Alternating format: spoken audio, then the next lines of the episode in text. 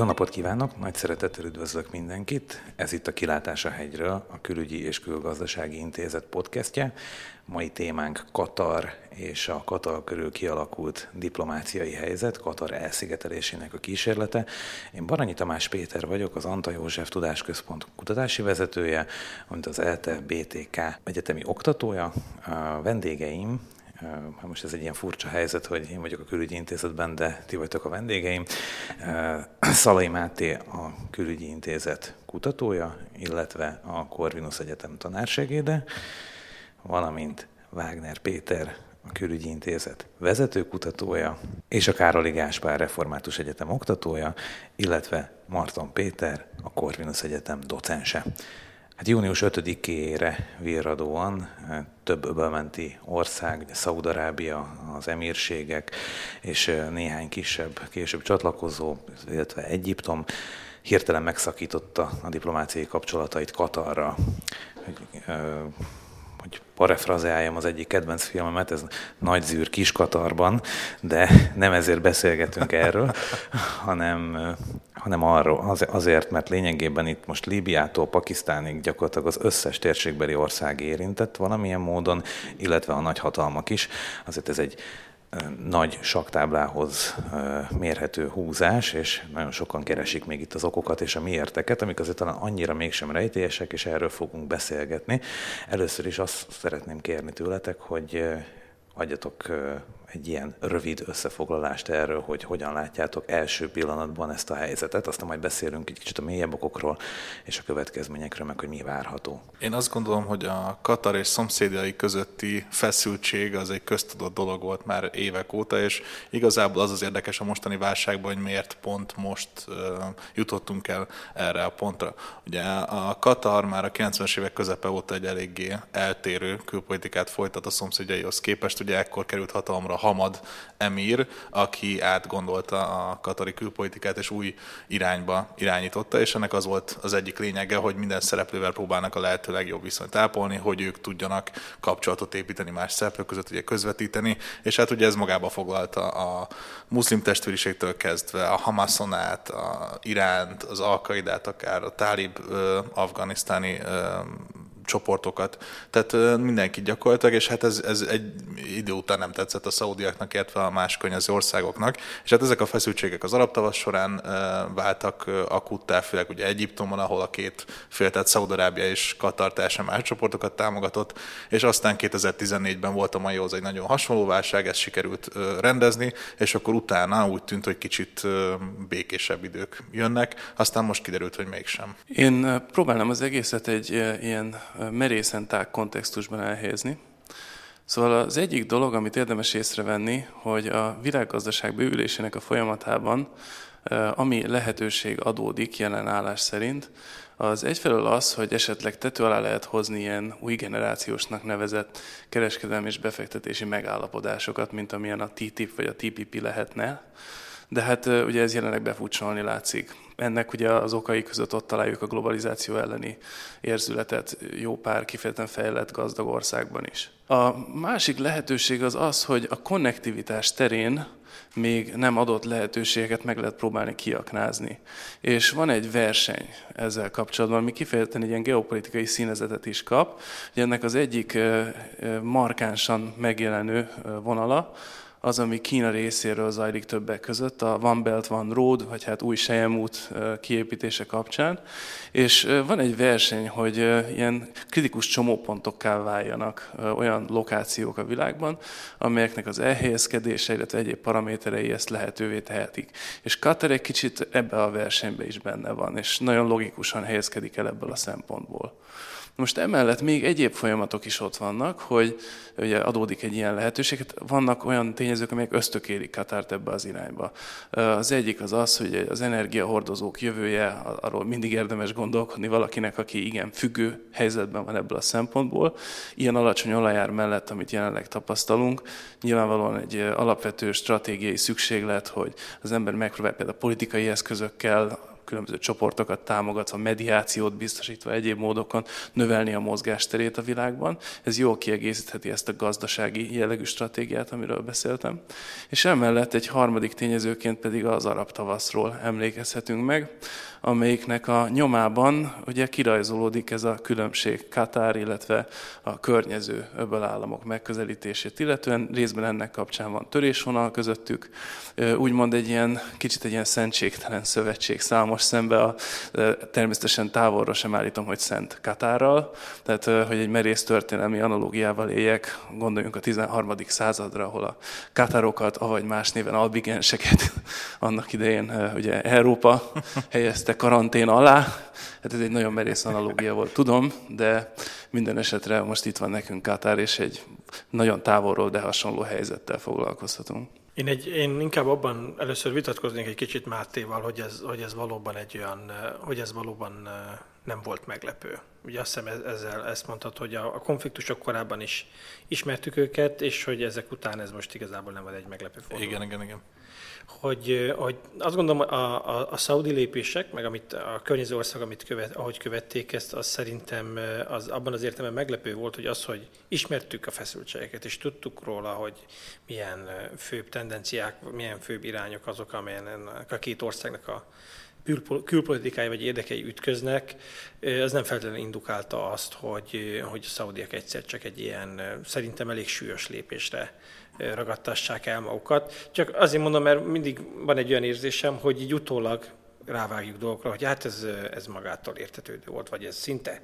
következett magából, de nem tudom, olvastál arról, hogy egy évvel ezelőtt, vagy egy fél évvel ezelőtt, hogy, hogy Szaudarábia ilyen lépésekre vetemed, de vagy nehogy azt mondta, hogy olvastál, mert akkor nagyon besülök ezzel a, ezzel a felvetéssel. 2014-ben voltak ilyen hírek, hogy Szaudarábia ezt akarná csinálni Szaud- Katarral, tehát konkrétan voltak ilyen híresztelések, hogy megfenyegették Katart azzal, hogy be, bezárják a szárazföldi határt, és megpróbálják a, a, a izolálni Katart, és hát akkor azt mondták a beszámolók, hogy Katar többek között emiatt járult ahhoz hozzá, hogy kicsit módosítsa a külpolitikáját. Teljesen egyetértek azzal, nem is akarom azt sugalni, hogy ez egy teljesen előrelátható folyamat volt. Ugye úgy próbáltam úgy fogalmazni, hogy nem volt meglepő maga, tehát tudott volt az, hogy van egy feszültség Szaudarábia, az Egyesült Arab Emírségek és Katar között, tehát az nem volt meglepő, hogy van egy feszültség, de az sem meglepő, hogy Szaudarábia a jelenlegi vezetésével egy nagyon markáns és nagyon hirtelen döntést hoz. Még egy pillanatra visszautalva Marton Petire, teljesen egyetértek, és amit, amit felvázoltál a konnektivitással kapcsolatban, szerintem azzal nagyon jól meg lehet érteni a katari emírségi rivalizálást. Ugye ez van egy katari-szaudi ellentét, meg van egy katari emírségi ellentét, ami nyilván részben átfedi egymást, de tény, hogy ebben a konnektivitásos harcban Katar és az Egyesült Arab Emírségek egy versenytárs, ugyanabban a geopolitikai helyzetben vannak, stb. És ugye tudjuk azt, hogy az elmúlt hetekben több jel is mutatott rá, hogy köztük is van egy nagyon komoly feszültség. Ugye föltörték emírségi washingtoni nagykövetnek a fiókját, és ott szó volt arról, hogy, hogy az emírségi diplomácia nagy erőkkel támadja Katart, és próbálja lejáratni Washingtonban. Tehát mindenképpen van ott egy feszültség a két kis állam között. Igen, szerintem ne szaladjunk még ennyire előre, bár ez ugye előzmény, de attól még ne szaladjunk előre.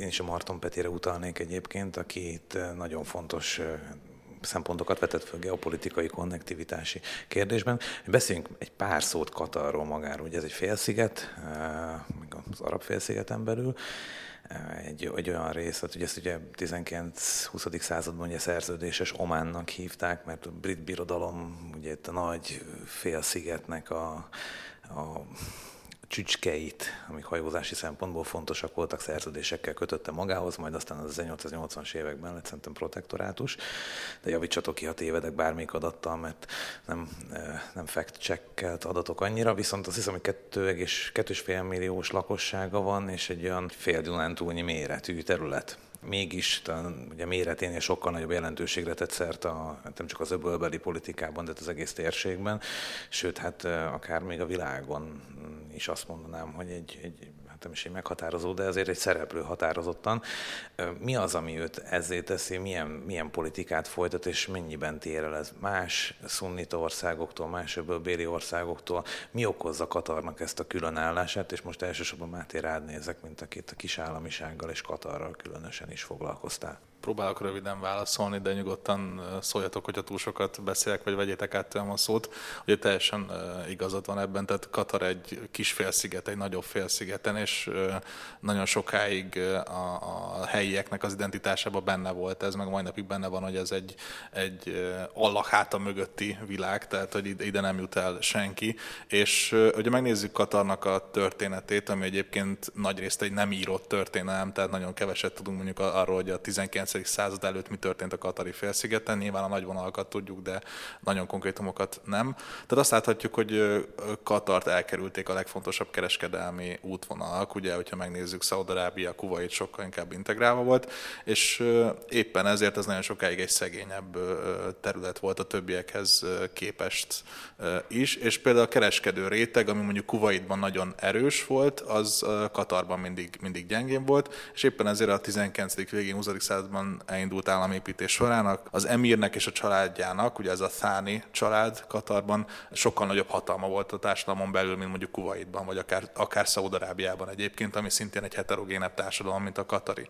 Ugye gyakorlatilag 200-250 ezer állampolgárról beszélünk, tehát egy nagyon kicsi társadalomról van szó, nagyon kis területen, ami különlegessé teszi talán Katart már, már itt történelmileg és a többiekhez képest, az egyrészt ez a, a homogén társadalom, ami nagyon megkönnyíti az uralkodócsárnak, hogy azt csinálják, amit akarnak. Másrésztről pedig az az, hogy amikor az államépítés elindul a 20. században, akkor a katariak nem a szaudi segítséget kérnek, nem is máshonnan kérnek segítséget, hanem a muszlim testvériséghez köthető emberektől kérnek segítséget, és gyakorlatilag a muszlim testvériség sokkal nagyobb hatással lesz a katari államépítése, mint máshol, ami meghatározza nagyon jó viszonyt a mai napig a katari uralkodócsár és a muszlim testvériség között. A másik különlegessége esetleg még az, hogy ez a katari gazdaság az nem kőolajra épül elsősorban, hanem a földgáz exportra, ugye ez is elsősorban folyékony formában, ugye ez az LNG export, ami, ami egyébként nagyrészt kell Kelet-Ázsiába, illetve Dél-Ázsiába irányul, és még folytathatnánk a sort, de én ezt a kettőt emelném ki. Tehát a muszlim testvériséggel való nagyon fontos kapcsolat, illetve a földgáz tartalékok. Ha most itt szokatlan, én is kérdezhetnék egyet, mert hogy mi a vahabizmusnak a hatása? Mert említetted, hogy akkor a, a muszlim testvériség játszott főszerepet az államépítésben, hogy a, a 19. század, 20. század első felére gondolok, akkor ebben az időben a vahabizmus megjelenti? Én a kérdéshez csatlakoznék, ez egy nagyon érdekes kérdés, hogy hogyan viszonyul a muszlim testvériség tulajdonképpen az a politikai berendezkedéshez, ami egy Katár típusú államalakulatban megtalálható.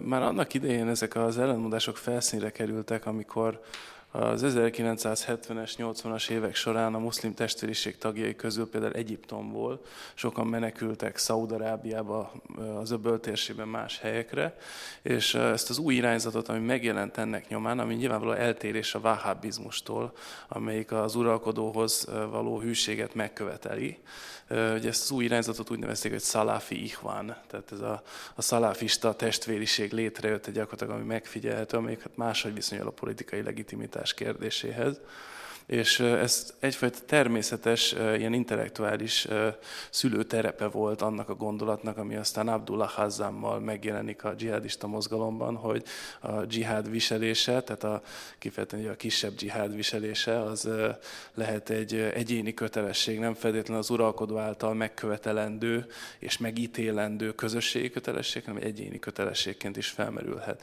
Tehát itt a politikai legitimitás kérdését illetve nagyon régóta van egy felforgató hatása a muszlim testvériség gondolatainak, eszmeiségének, és hát Katárban is azért a dinasztikus öröklődés egy érdekes konfliktusba kerülhet, de, de nem akarom a végletekig fokozni a nehézséget, hanem most, hogy így fokoztuk a feszültséget idáig, most akkor Máténak átadnám a szót. Én azt gondolnám, hogy a vahabizmust egy kicsit túlértékeljük.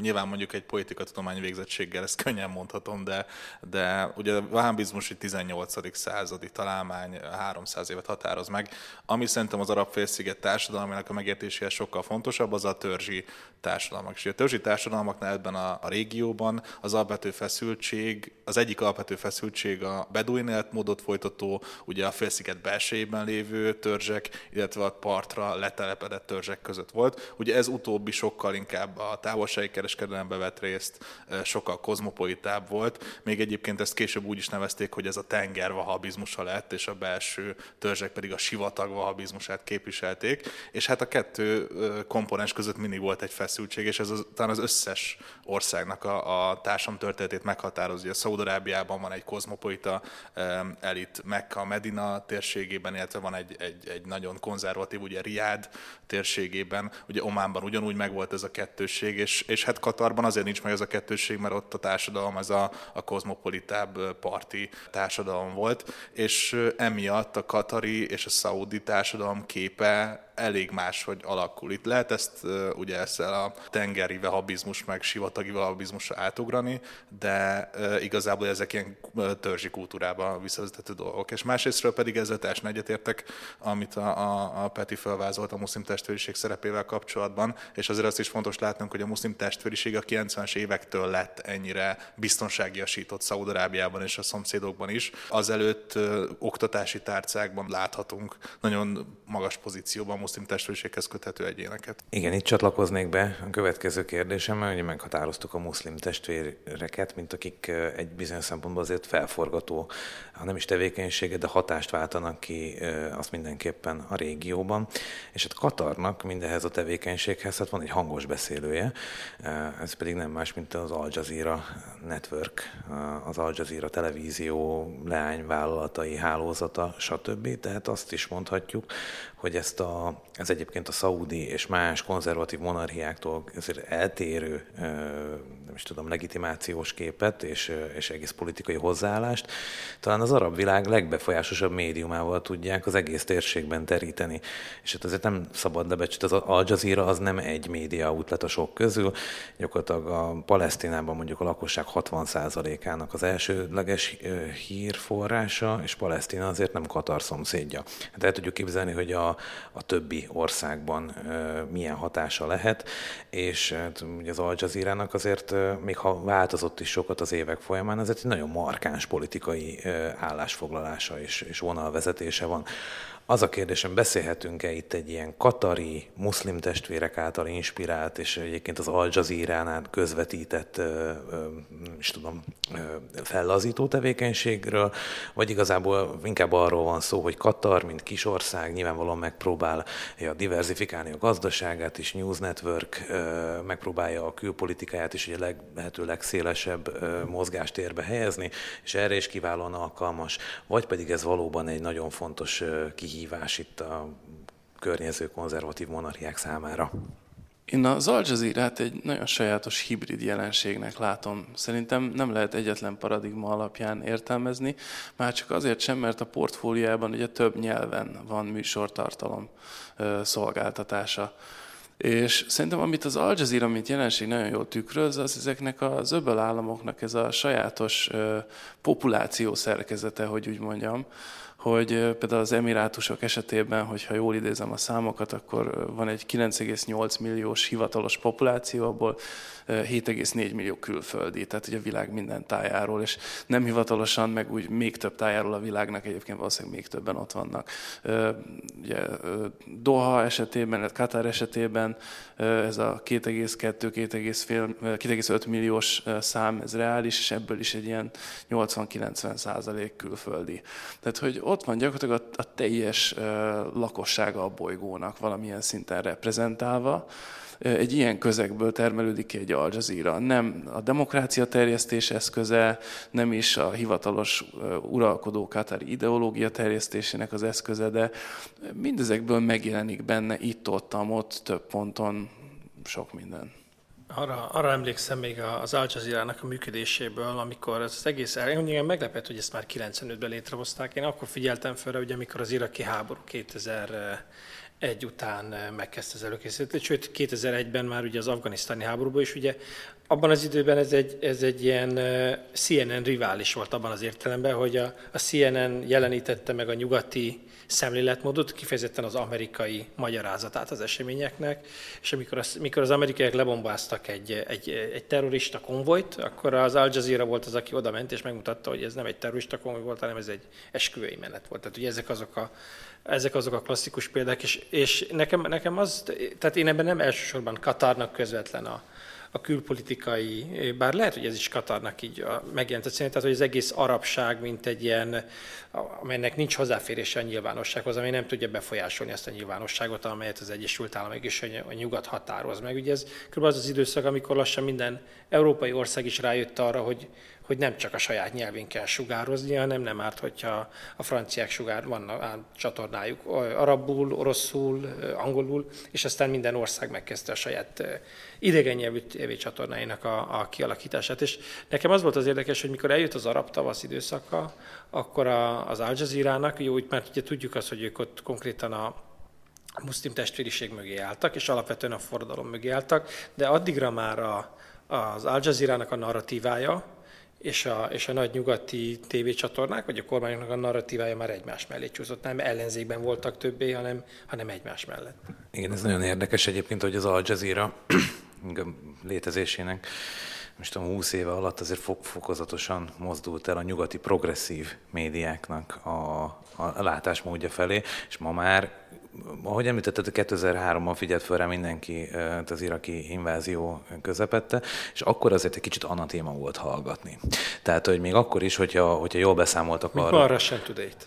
Mint ma arra sem tudét, igen, pontosan. Azt ez erős hasonlat. Ez egy nagyon erős hasonlat, de, de, de jó abban az értelemben, Bocsánat, hogy... azért én nem érzem erős hasonlatnak. Tehát tényleg, ahogy mondott, 2001-2003-ban azt vártuk az Al Jazeera-tól, hogy manipulálja a híreket. És a CNN az, aki ott van a katonák mögött, és az éjjellátó felvételekkel mutatja, hogy mit csinálnak az amerikai katonák, és az Al Jazeera az, az ott, ott mindig további oknyomozást tett szükséges, hogy most akkor itt most ők elkennek-e valami. Lehet, ez csak a nyugati látás de ott tényleg ugyanezzel a gyanúval kellett élni az embernek, mint most, ha, ha arra se tud nézni. Én abszolút, én emlékszem erre. Én akkor még figyeltem az Al Jazeera, most már nem. Csak azért sem, mert, mert tényleg beállt a mainstreambe, tehát hogy ennyire, és, és határozott politikai vonalat követ, ami egyébként nagyjából az európai és észak-amerikai progresszív oldallal nagyjából azonos. Nagyon kiterjedt tudósítói hálózata van, tehát ez például a CNN-hez képest egy óriási előnye, hogy azért mondjak mellettük is érve, hogy nagyon sok helyről van eredeti tudósításuk saját erőforrásban. Hát meg, meg arabul, tehát jó, hogy a CNN-nek van néhány arab nyelvű tudósítója, de azért nekik ott a, van egy arab nyelvű tudósító állazatok, akik muszlimok, akik sokkal inkább benne vannak a helyi környezet. Én azért kicsit vitatkoznék ezzel. Én azt gondolom, hogy amikor az Al Jazeera-t kitalálta Hamad Emir ugye a 90-es évek második fejében, akkor szerintem nagyon jól megértette az idők szavát, nagyon jól megértette a posztmodernitást. Nagyon fontos az, hogy van egy angol, meg egy arab nyelvű csatorna, hogy az arab nyelvűben nagyon keményen ideológiai alapon támogatnak bizonyos szereplőket, ideológiailag nagyon átítatottak ezek a műsorok. Ugye Yusuf Al-Karadávinak is van egy műsor, aki a muszlim testvériségnek az egyik szellemi atya jelenleg. Tehát az, az arab és az angol az teljesen más. Ugye az angol nyelvű csatorna, teljesen egyetértek, akár a progresszív szót is használhatnánk rá. Ugye az angol nyelvű csatorna olyan műsorokat szolgáltat, amit mi szeretünk nézni. Hogyha megnézzük ezeket a különböző műsorokat, nagyon minőségi viták vannak. Ugye van, van olyan műsor, műsorok, ami sokkal inkább képviseli a vitakultúrát, mint a mai ugye végletesen megosztott nyugati közleménynek a sok csatornája. És emiatt egyébként ez azért egy nagyon ügyes eszköz, mert ahogy én beszélgetek emberekkel, egy nyugati kutatókkal az egész kérdésről, mindenkiben van egy pozitív elfogultság Katarral szemben. Részben emiatt. És szerintem ez volt az, ami miatt megértette az emír az idők szavát, hogy tudta, hogyha csinál angol nyelven egy olyan műsort, aminek nem kell ideológiailag motiváltnak kell lennie, nem kell fake news terjesztenie, hanem csak át kell adni azt az érzést, hogy igen, ezt te szereted nézni, és innen szeded az információidat a szíriai polgárháborúról, Szaudarábiáról, Egyiptomról, stb., akkor te nem akarod, hogy ezt bezárják. Ugye mi a szaudiaknak az egyik elsődleges követelésük Katarra szemben, hogy zárják be az Al Jazeera-t. Én nem akarom, hogy bezárják az Al Jazeera-t, és itt már létrejön, most reflektálva saját magamra, hogy létrejön egy kutatói elfogultság nyugaton. Ezt Katar pedig ki tudja használni, szóval nagyon ügyesen kitalálták ezt a dolgot. Te meg nagyon jól összefoglaltad, Máté, egyébként a kutatói elfogultság kialakulását, ez egy abszolút létező jelenség, és szerintem fontos erre reflektálni, ami pedig az Al jazeera illeti. Valóban én úgy emlékszem, hogy ez nem az első eset, amikor Szaúd-Arábia és Katar között akár, akár diplomáciai visszahívásokig fajul a helyzet, és azt hiszem, hogy ez egyik úgy oldódott meg, hogy a katariak megígérték, hogy az arab nyelvű Al Jazeera-n kevesebbet fogják egyáltalán emlegetni Szaúd-Arábiát, tehát hogy, hogyha Szaúd-Arábia elrejtőzik itt az arab nyelvű hírekben, amit mondtad, hogy ideológiailag azért erősebben töltöttek, akkor Szaúd-Arábia megnyugszik.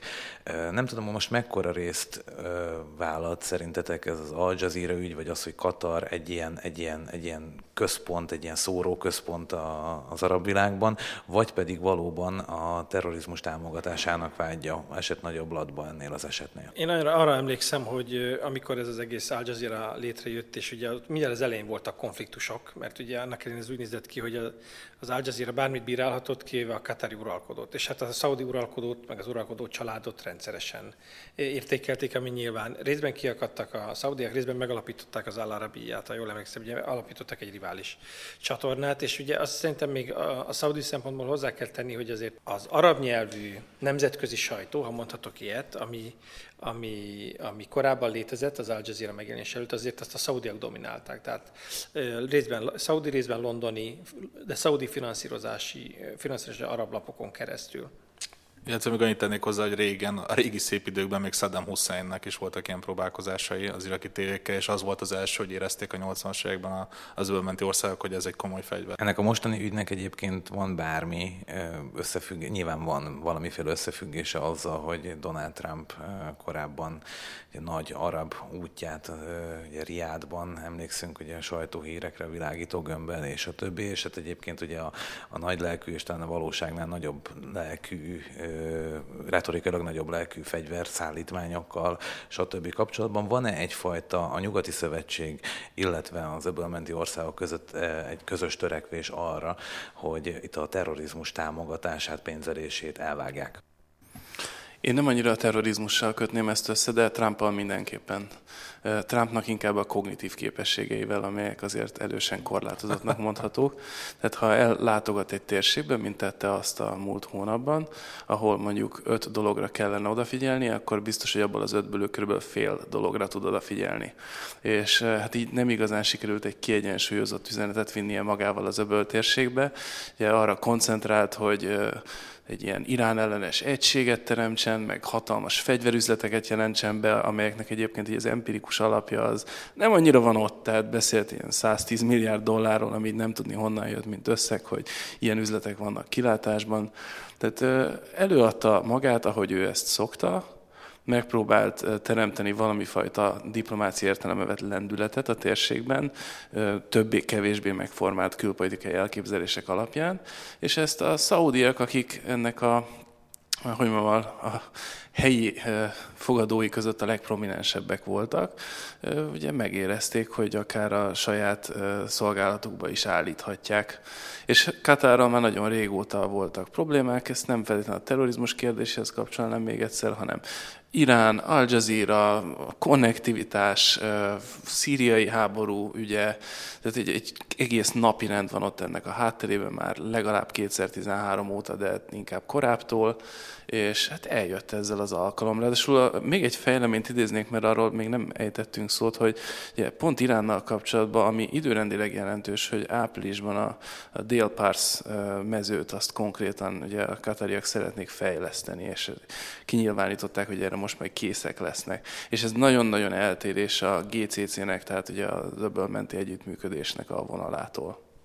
Igen, erre a szunnita síta hidegháborúra, vagy hogy is nevezzük, erre mindenképpen szeretnék rátérni, csak akkor még egyszer akkor rákérdeznék itt az előzőre, hogy tehát akkor az amerikai látogatás az inkább az, az nem abból a szempontból lényeges, hogy megerősítette mondjuk a szaudi-amerikai együttműködést, és akkor mm, ki kiveszik Katart a képből, vagy ebben megállapodtak, hanem inkább az, hogy az amerikai stratégiai tervezés hiánya arra ösztökélte a szaudiakat, hogy azt csinálnak, amit akarnak még nem tudok, annyi kérdést tettél, hogy nem tudok rá válaszolni, de azt, azt annyiban akarok Péterhez kapcsolódni, hogy, hogy tehát ugye a Trumpnak a szaudi útja abban a kontextusban értelmezendő, hogy a megelőző nyolc évben amikor Barack Obama volt az amerikai elnök, akkor, akkor a szaudi-amerikai kapcsolatok jelentősen meggyengültek, és ugye ezt a szaudiak úgy értékelték, egyébként jogosan, mert az amerikaiak is talán ezt akarták vele mondani, hogy az Egyesült Államok nincs itt állandóan, és nem fog a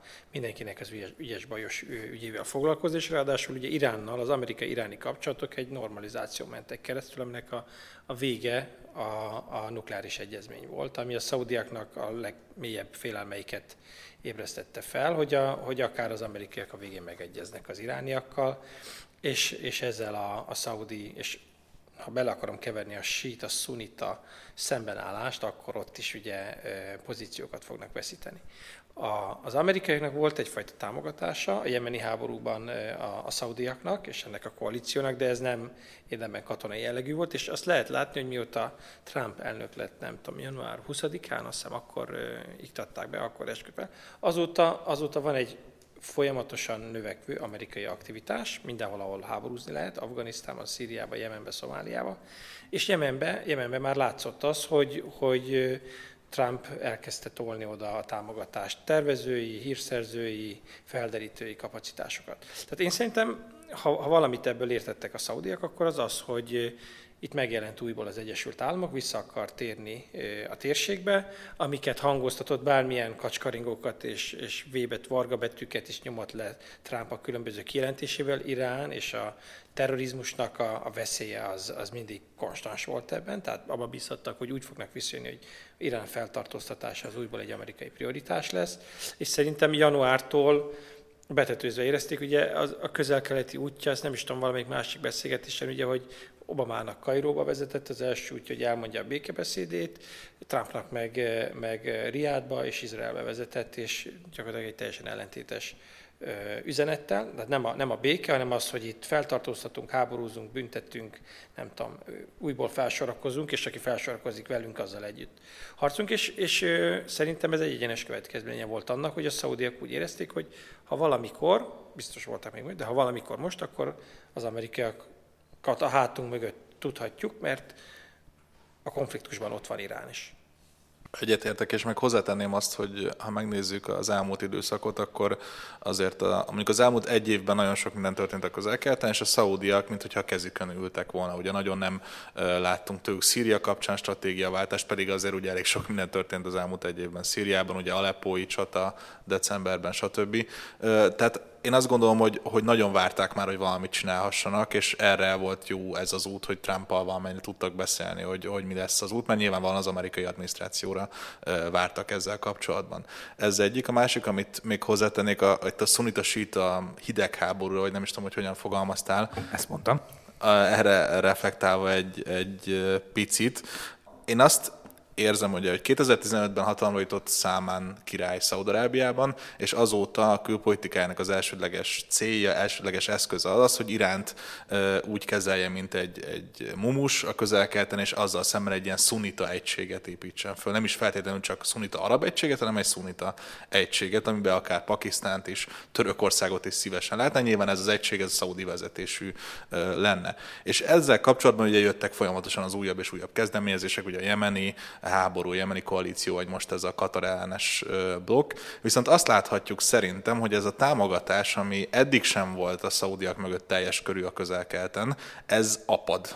Ugye most Katarral kapcsolatban összesen Szaudarábiával együtt kilenc ország szakította meg a diplomáciai kapcsolatait, ebből három az, az a közel-keleten kívüli ország gyakorlatilag, és akkor ott vagyunk, hogy az ebből menti együttműködési tanácsának a felét tudja Szaudarábia maga mögött. Ugye ez rajta kívül két országot jelent, az Egyesült Arab Emírségeket, amely már önmagában erős, és neki is megvannak a maga konfliktusai Katarral, tehát ő inkább ezért támogatja, meg ott van Bahrein, ami biztonságpolitikai és gazdaságilag is kiszolgáltatott Szaudarábiának. Ettől kezdve ennyi az, amit az arab félszigeten tud Szaudarábia felmutatni. Ugye Omán sose fog beállni, Szaudarábia mögé Irán és Katar kérdésében, Kuwaitnak meg szintén nem érdeke az, hogy a síta-szunita hidegháború vagy ö, ö, konfliktus az eszkalálódjon, hiszen magának is megvan a síta ö, kisebbsége, akik egyébként adott esetben akár az emir együtt is tud működni, ugye az elmúlt évtizedekben láthatunk erre példákat.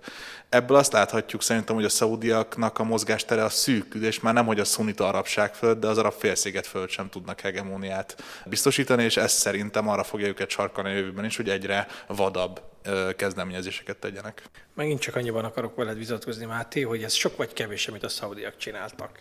Tehát én szerintem minden, ami, ami konklúzióra jutottál, azzal egyetértek, csak egy olyan országról van szó, aki az elmúlt száz évben ilyen háborút még egyszer se indított, mint most Jemenbe, kivéve amikor Ibn Saud meghódítja, oké, okay? de hát ez, egy, ez egy ilyen törzsi háború volt, és az a mai Szaudarábia területére terjed ki. Nem szokott koalíció, nemzetközi koalíciókat szervezni. A, a diplomáciában mindig a, a háttérben történő pénzzel megoszt, megoldjuk, kifizetjük, elrendezzük típusú diplomáciát kedveli. Tehát csak azt akarom mondani, hogy ahhoz, én, én felkínálnék egy olyan szempontot is, hogy ahhoz képest, hogy egy ország, ami egyébként méretében nagy, sok pénze van, meg elvileg a, a világ egy részén befolyásos, mert Mekka és Medina ott van, de még sose szervezett semmiféle látványos dolgot az életbe, ahhoz képest most, most meg tudott legalább ennyi országot mozdítani nyilvánosan, nyilvánosan egy ilyen, egy ilyen embargóra, vagy egy ilyen, egy ilyen, nem tudom, szankciós helyzetre. Azt mondod, hogy, hogy, hogy ez megmutatja, hogy Szaudarábiának milyen korlátai vannak a, az öböl térségben, vagy az arábi félszigeten, de szerintem ezeket eddig is tudtuk, tehát eddig tudtuk, hogy, hogy nagyméretű, kevés ember van benne, kis tafírozott hadserege van, de, de, de egyébként nem nagyon kultiválta ezeket a dolgokat.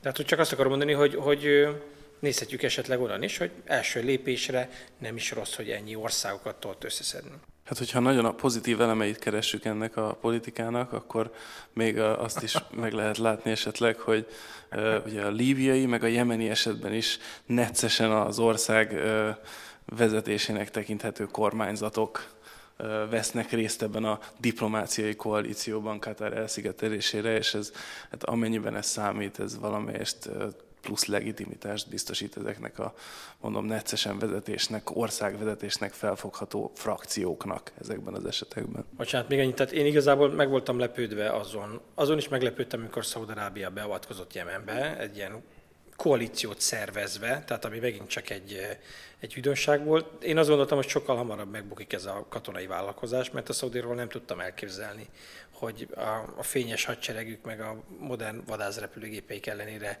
képesek is lesznek harcolni, együtt a katariakkal, vagy, vagy, a, vagy az emirátusiakkal.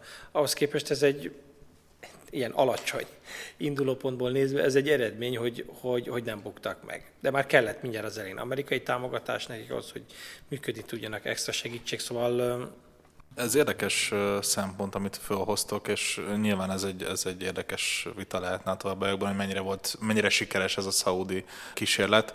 Én azt hozzátenném mondjuk, hogy szerintem azért most láthatunk ilyen koalíció építéseket, meg javaslatokat, kezdeményezéseket szaudi részről, mert eddig egész egyszerűen nem kellett nekik ilyeneket csinálni. Ugye volt egy hatalmi egyensúly a közel ami a szaudiaknak kedvezett. Ugye viszonylag kevés erőbefektetéssel tudtak egy viszonylag domináns pozíciót betölteni, ez viszont úgy hát legalábbis 2003 óta, de hogyha őszinték akarunk lenni, akkor 1979 óta folyamatosan romlott, és most ért el a szaudi vezetés arra a lépcsőfokra szerintem, hogy, hogy tudjanak valamit kezdeményezni. És nyilván ez, ez akár egy, ez egy nagyon lassú reakcióidő azért, ehhez kellett a, a hatalomváltás Szaúd-Arábiában 2015-ben, hogy ez manifestálódjon. Még egy másodpercen elidézhetünk, de én nem is elsősorban a, a nem vagyok benne biztos, de ezt, ezt nem Salman királyhoz kötném feltétlenül, ugye, mert, ö, hanem a, az egyik fiához, ugye, aki a hadügyminiszter. Tehát én itt, amit a sok oka van annak, hogy a szaudi külpolitika megváltozott, meg dinamikusabb lett, de talán nem elhanyagolható az, hogy most először jelentek meg érdemben már gyakorlatilag a, a fiatal másodgenerációs ö, vezetők a vezetésben. Ugye idáig a, az Ibn Saud államalapítónak a fiai voltak a királyok, a hadügyminiszterek, a tartományi kormányzók, a, a, tehát mindenféle fontos államigazgatási pozíciót, és most ez az első alkalom, hogy, hogy, hogy a, a fiatal második generá, harmadik generáció jelenik meg. Abszolút, lehet, hogy pontatlan fogalmaztam. Az uralkodóváltás nem önmagában volt fontos, hanem az, hogy ez az új establishment megjelent Szaudarábiában. Egyébként a szaudi külpolitikának a hátterében egy kicsit ilyen elméleti szemszögből is érdemes elgondolkodni, hogy mi lehet. Nem tudom, hogy a hallgatóságot ez érdekli majd a legjobban, de hát ugye, ha belegondolunk, hogy az egésznek a hátterében az olajár az nagyon fontos. Bizonyos értelemben nem ilyenkor logikus, ilyen kalandor külpolitikát folytatni, amikor az erőforrások elapadóban vannak. Más szempontból viszont a háborúnak van olyan elmélete, amely éppen ilyen esetekben valószínűsíti az efféle magatartás megjelenését, tekintettel arra, hogy belső feszültségekről, például a jóléti transferek nyújtására adott képesség csökkenésétől, csökkenéséről, vagy például elitfrakciók közötti vetélkedésről, ugye el kellett terelni a figyelmet, az energiákat ebből az irányból, és ehhez külső ellenségkép erősítése, külső vállalkozások, ezek hasznosak lehetnek. Tehát ez a diverzió elmélete a háborúnak gyakorlatilag a nemzetközi kapcsolatok elméletében. Ez egy, egy nagyon releváns elmélet, és szerintem sokkal több minden mögött ez áll, mint amit általában feltételezni szoktunk, de egyébként az valóban egy kicsit ilyen elméleti jellegű dolog. Ö, nagyon örülök, Máté, hogy említetted az 1979-es dátumot, és én is azt gondolom, hogy hát ő, akkor egy nagyon kedvező környezet volt Szaúd-Arábiának, egy Egyiptom, amely már sokat gyára nem ért el a stratégiai céljait, és végül ugye az 1979-es év folyamán végül is kvázi szakított a Szovjetunióval. Irán hogy még a forradalom előtt tekintjük, akkor egy amerikai szatellit, ami azért nagyon erősen bele van süllyedve azért a saját problémáiba. Gyakorlatilag a féle hegemonként lehet értékelni Szaúd-Arábia szerepét, és ez fokozatosan áttolódik, különösen egyébként a 2003-as háború után.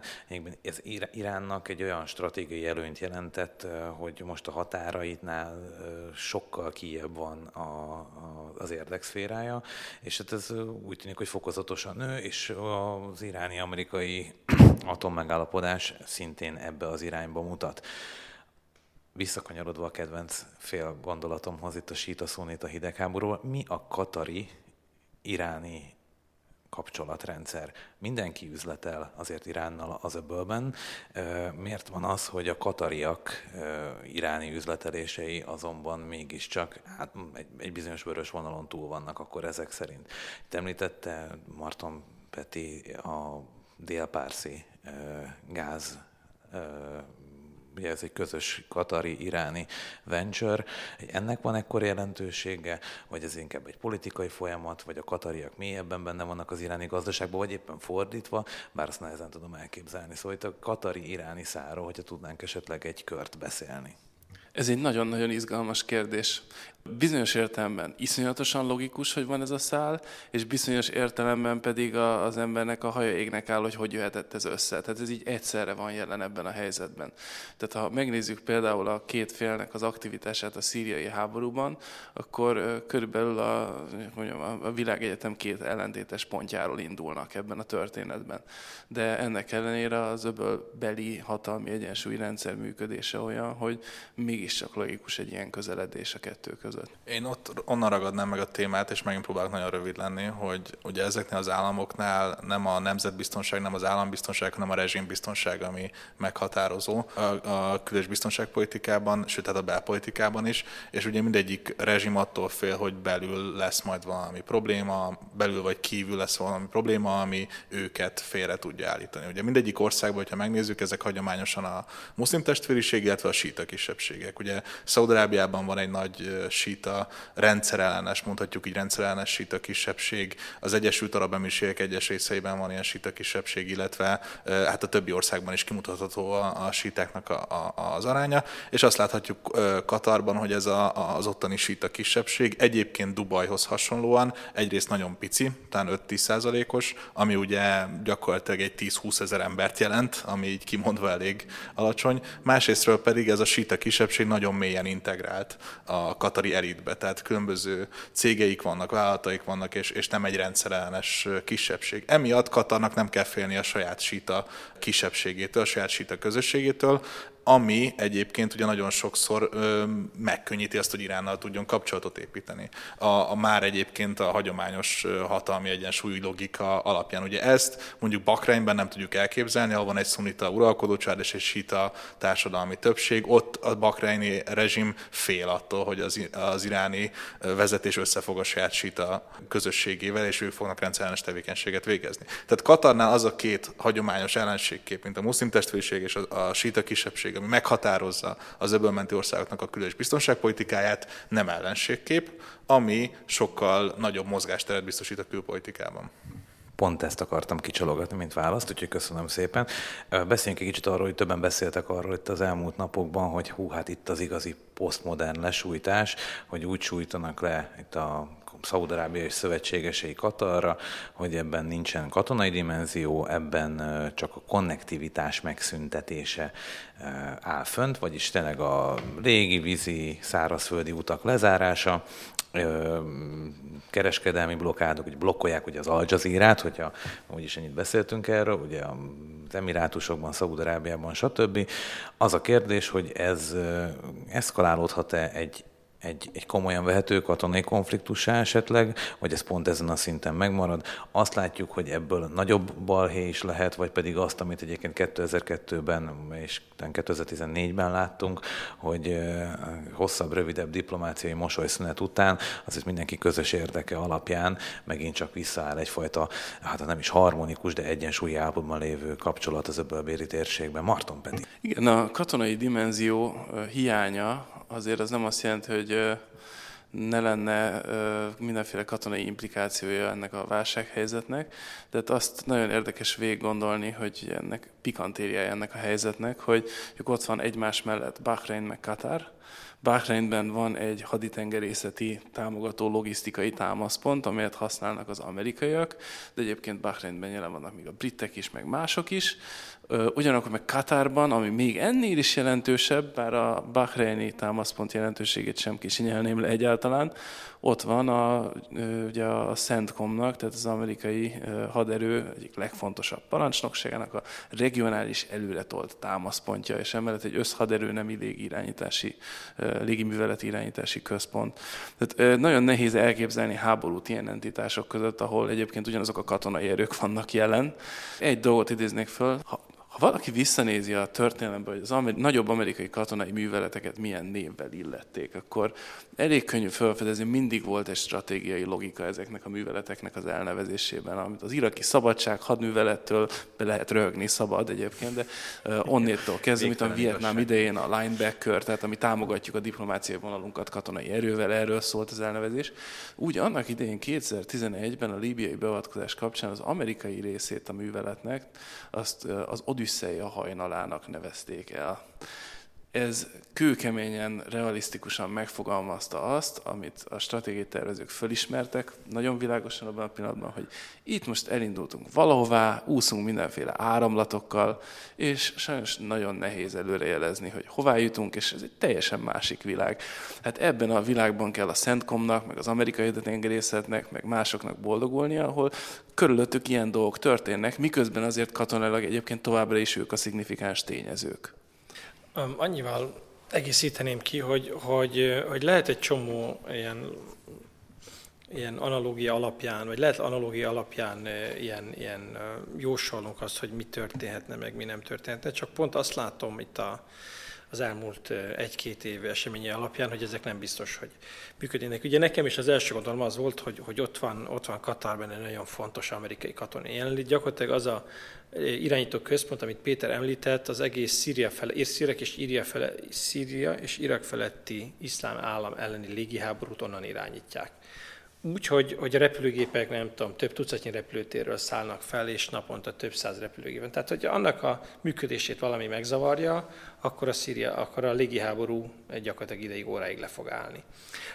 De ennek ellenére ma Donald Trump elnöksége után, vagy alatt azt mondanám, hogy el tudom azt képzelni, amit, amit, amit Barack Obama elnökség alatt nem tudtam volna elképzelni, de el tudnám azt képzelni, hogy, ha, hogy a szaudiak esetleg megszerzik az amerikaiaknak a hozzájárulását ahhoz, hogy ennek ellenére lerohanják Katart. Mert azt mondják az amerikaiak, hogy arra 24 órára magunkra zárjuk a táborok kapuit, vannak generátoraink, biztosítjuk az áramellátást, és majd valahogy kibek. Tehát, hogy a Védelmi Minisztériumtól nem tudom kinézni, Mattis-től nem tudom kinézni ezt, hogy ilyen döntést meghozna, de, de Donald Trump-tól el tudom várni. Ugyanúgy el tudom képzelni pontosan a mostani szaudi vezetésről azt, hogy egyáltalán megpróbál egy ilyen ötlettel előállni, hogy mindezek ellenére, amelyek ellene szólnak, és amelyekről korábban ezek alapján azt gondolom, hogy nem megyeztük, mégis megpróbáljuk. Úgyhogy szerintem ebből a szempontból egy katonai eszkalációnak a, az akadálya egyelőre inkább abban látom, hogy nem tegnap vagy tegnap előtt olvastam, hogy, hogy Törökország azt mondta, hogy ő, ő, megfogna, ő megakadályozna egy ilyen szándékot, és ő,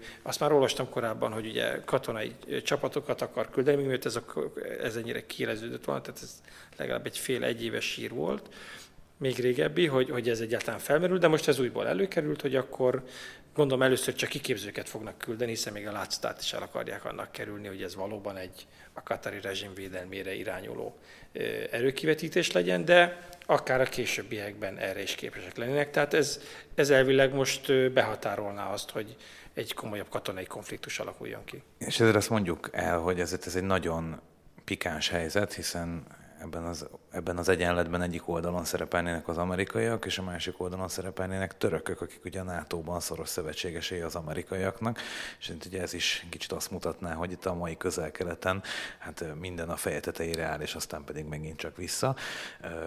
De mit gondolsz, Máté, erről a katonai kérdésről? A katari török viszonyt azt én is kiemelném, mint egy kulcsfontosságú tényező, és egyébként az elmúlt hónapokban hogy több olyan hír is jött, aminek mondjuk én nem tudom a valóság tartalmát igazolni, de hogy amikor a török pucs kísérlet volt tavaly, akkor elvileg a katariak is küldtek valami speciális alakulatot kifejezetten Erdogan személyi védelmére, ami mondjuk nem vagyok benne biztos, hogy megtörtént, de azért mutatja azt, hogy a két vezető azért nagyon komolyan számít egymásra, és, és, és ugye barátként neve, barátnak nevezte Erdogan a jelenlegi Katari emirt, Tamim emirt, és a fordított viszonyban pedig szerintem a törökök kimondják azt, vagy kimondanák azt, hogy őt bizony ők megvédenék Tamim emirt és az egész rezsimet. Ugye jelenleg, ha jól tudom, pár száz fős a kontingens Katarban, és ezt ennek a, törv, ennek a megemelésének a törvényi hátterét teremtett tették meg Törökországban, és szerintem ők teljesen azért lesznek ott, vagy azt fogják csinálni, hogy megvédik a, a rezsimet, hogyha történik egy ilyen ö, kísérlet.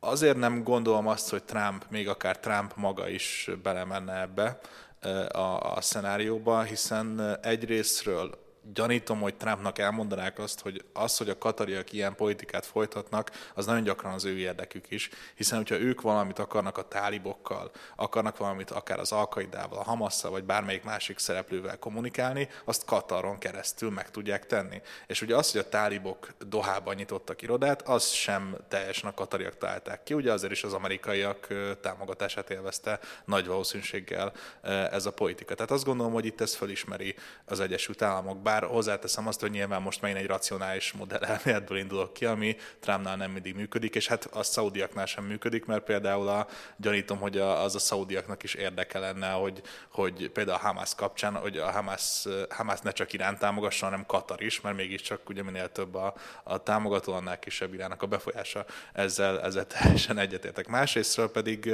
azért sem tartanám logikusnak azt, hogy az amerikaiak ebbe belemenjenek, hogy ha van egy ilyen rezsimváltás, egy kikényszerített rezsimváltást Katarban. Egyrésztről rögtön ott az a kérdés, hogy kinek adod át a, a hatalmat. Nyilván a katari nemzet az nem annyira mély tudatú, mint, mint más európai nemzet, viszont, viszont azért egy ilyen kicsi társadalomban, ami ugye 200 ezer fő, nagyon nehéz egy másik uralkodó családot találni. Már csak azért is, mert egyébként a Száni család, az uralkodó család az egész társadalom viszonylatában a világon a legnagyobb. A másik pedig az az, hogy ha bárkit tennél a helyébe, valószínűleg az uralkodó családon belül belül ő folytatná ezt a, ezt a külpolitikát, amit, amit csinálnak a, a katariak, és úgy tűnik a közösségi média alapján, hogy a lakosság egyébként kiáll a száni uralkodó család mellett. Szóval nagyon érdekes nézni a közösségi médiát a, a válság kapcsán. Úgy tűnik azért, hogy a többség, amennyire ezt meg lehet állapítani, nem nagyon érti ezt a helyzetet, és nem érti, hogy a, hogy a szaudi kormány miért e, ilyen drasztikusan lépett föl.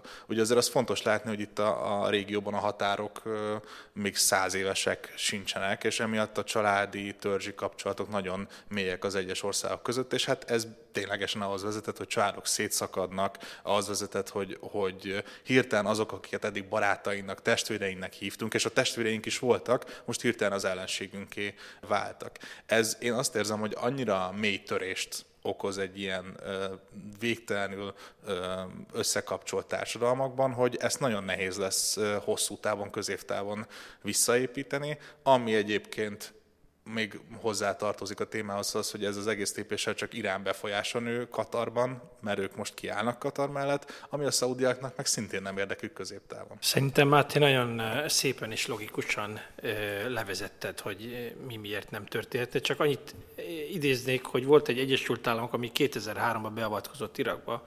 Bár a szakértők mind tudták, hogy ez valószínűleg Irán befolyásának erősödéhez vezetne majd, ez megtörtént, és aztán ez be is következett. Persze nagyon sok szereplő csinált már olyat akár akaratlanul is, amelyik Irán befolyását növelte, de azért mégiscsak, hogyha a racionális ényük felül kerekedik, akkor nem azt mondják, hogy egyszerűbb bizonyos látványos koncesziókat tenni, de ahogy múltkor megígértük, hogy a szaudi uralkodóházat nem pocskondiázzuk az Al Jazeera-n, ugyanúgy most megígérjük, hogy bizonyos csoportokat nem támogatunk, egy picit hagyjuk munkat elhidegíteni a Hamásztól, mármint Katari szemszögből, ugyanakkor hogy legyenek szívesek ezeket a szankciókat minél előbb feloldani.